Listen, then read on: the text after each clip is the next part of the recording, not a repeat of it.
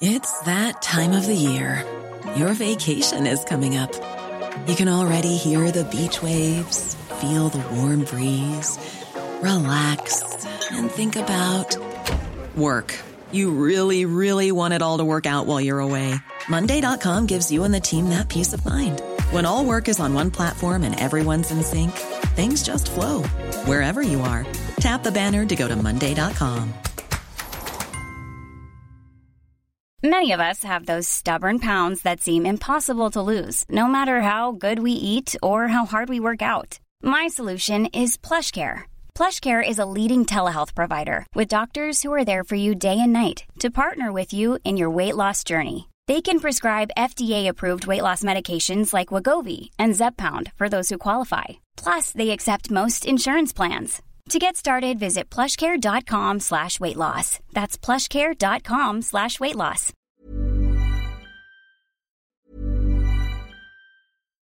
Life is full of what ifs. Some awesome, like what if AI could fold your laundry? And some, well, less awesome, like what if you have unexpected medical costs? United Healthcare can help get you covered with Health Protector Guard fixed indemnity insurance plans they supplement your primary plan to help you manage out of pocket costs. No deductibles, no enrollment periods, and especially no more what ifs. Visit uhone.com to find the Health Protector Guard plan for you. It's that time of the year. Your vacation is coming up. You can already hear the beach waves, feel the warm breeze, relax, and think about work. You really, really want it all to work out while you're away. Monday.com gives you and the team that peace of mind. When all work is on one platform and everyone's in sync, things just flow wherever you are. Tap the banner to go to Monday.com.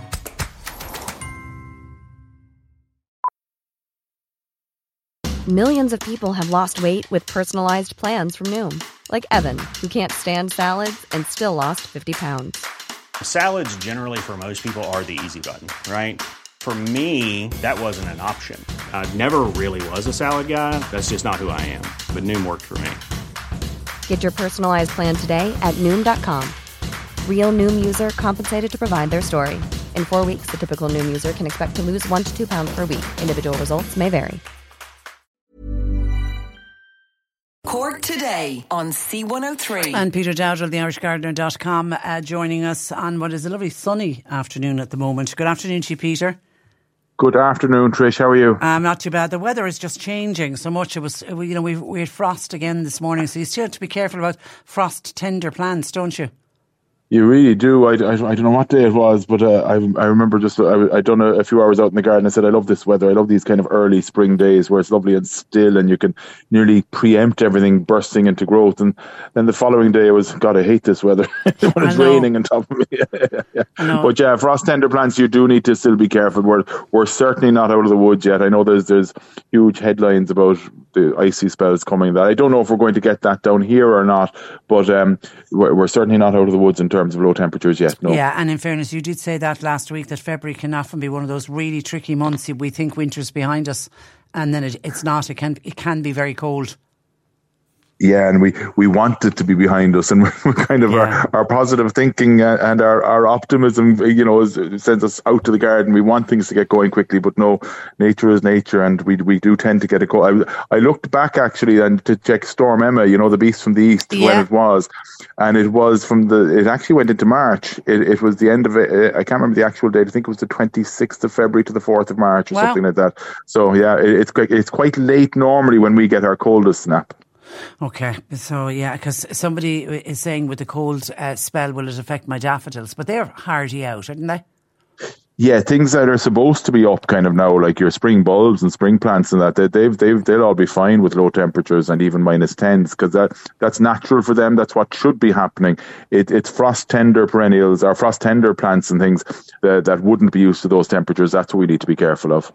Okay, Charlie and Whelan was on, still getting uh, calls in about storm damaged trees and uh, shrubs. He's got a variegated holly bush, storm damaged, but he said the leaves are still growing at the top but the damage is lower down. There's even some dead wood. He has a rope at the moment holding it up.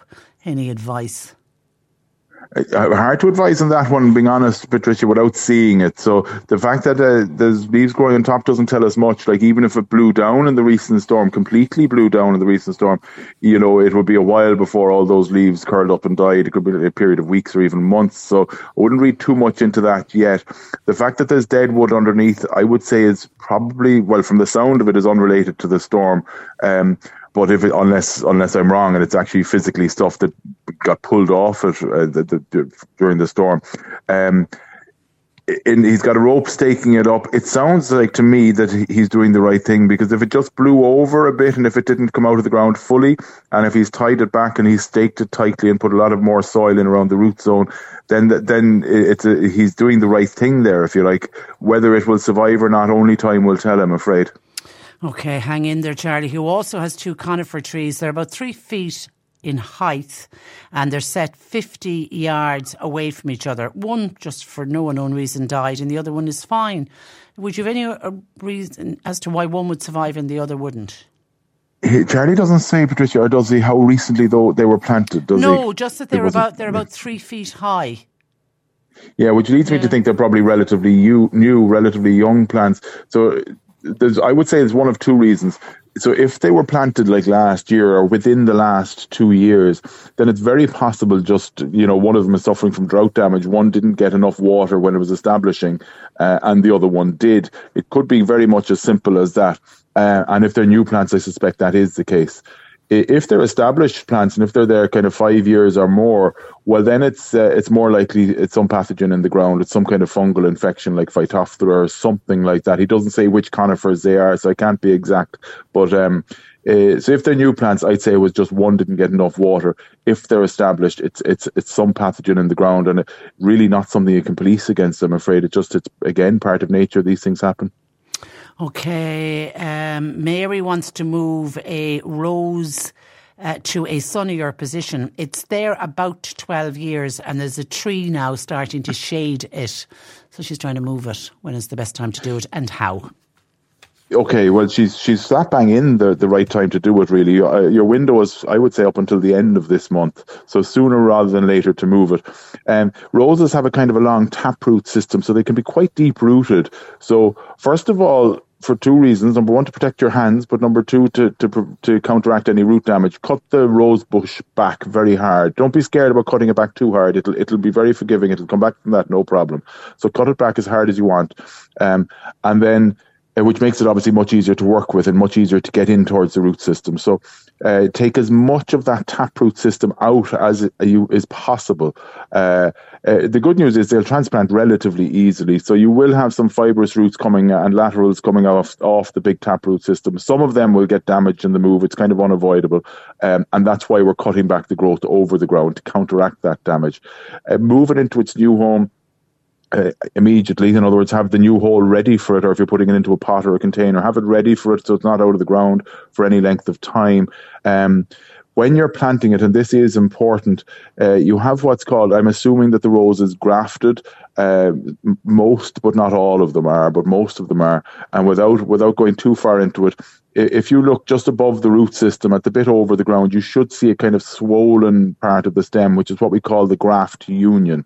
So it's very, very important that that graft union isn't buried, that it's above the ground, because if you bury it, what will happen is the graft will fail, and what will happen is you'll get loads and loads of suckering growth oh, yeah. and not the actual rose bush that you want, if you like. Yeah. So make sure that graft union is above the ground. If you're not sure what I'm talking about, take a picture of it, send it in to us. We'll have a look at it uh, and and try and uh, advise from there. And do you dig uh, down? Uh, and then, do you dig down very far? Is the root system, you know, the fact that it's 12 years in the ground, would the root system be be, be very deep?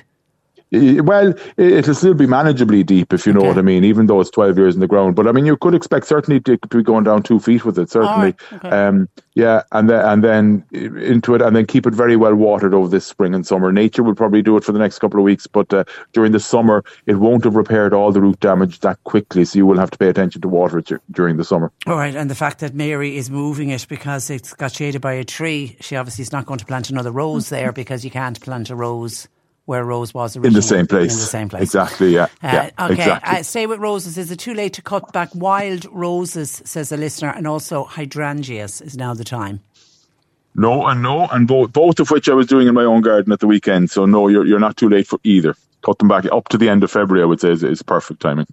Okay, Margaret has a kind of one of those unusual questions. She says, "How come when you're passing fields and on the road, you don't see any moss in them? The grass always looks strong and healthy, yet most of our lawns are covered in moss. Why is that?" I suspect two things. I suspect if you go and look closely at the field, you could well see some moss underneath it. But the other, the other reason that you wouldn't see moss in farmed fields is uh, number one because the grass is very often being turned over and ploughed, uh, which would you know soil that is being worked won't moss can't colonize it, right? So in other words, moss will only colonize soil that's not being you know dug over and stuff. But also when they're growing, when farmers are growing grass for for for feed for cattle and stuff, they would use they would apply a lot of lime. Now lime, of course, will increase the pH to make it more alkaline, and moss won't grow in those conditions. It's what I'm always saying when people are asking about moss in the lawn. I, would, I don't recommend the use of sulfate of iron in these things because they actually end up lowering the pH of the soil and making it more acidic which is the perfect conditions for moss to come back. It's better to go the opposite and make the soil more alkaline under your lawn because then moss won't grow. So I suspect, uh, I suspect it's either because the, the, the, ground is being ploughed often or dug over often, or they're applying lime. But I would say that's it. And it, an interesting question, certainly, Trish. Yeah, yeah. Uh, lots of people are trying to move roses, including Noel and Ballincollig, and wants to prune them. Yes, you can prune uh, your roses, uh, Noel. Now is is the right time? Is you, you, what, didn't you say that? Yes. Earlier? Yeah, Absolutely. Yeah, okay, yeah. and then somebody says, Hi, I grew two roses from slips last year. Well done. But I've since discovered that one of the slips is a climber. Is now the right time to move it, bearing in mind that I only planted it last year. Absolutely. Even as I was just saying, even if it was an established plant now, it's fine. So if the slip is in a pot, it doesn't matter anyway because there won't be any root damage. But if it's if it's growing somewhere in the ground and you want to move it now, is absolutely fine. Yeah. Okay. And Donal in Cobh is one of my favourite plants, a fuchsia bush, but he said it's all over the place. It's completely overgrown. When would be the right time to tackle it and and cut it back?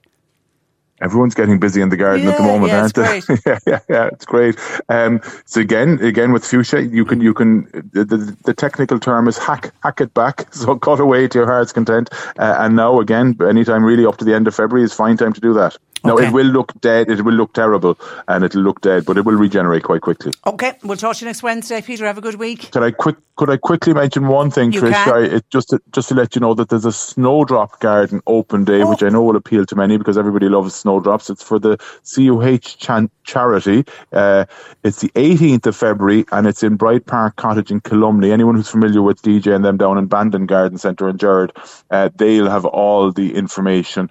Um, so Bandon Garden Centre will be the people to get onto, but it's the 18th of February, a snowdrop garden. And remind us of that again close to the time. Thank you for that, Peter. Have Thanks, a great week. Chris. That's the irishgardener.com.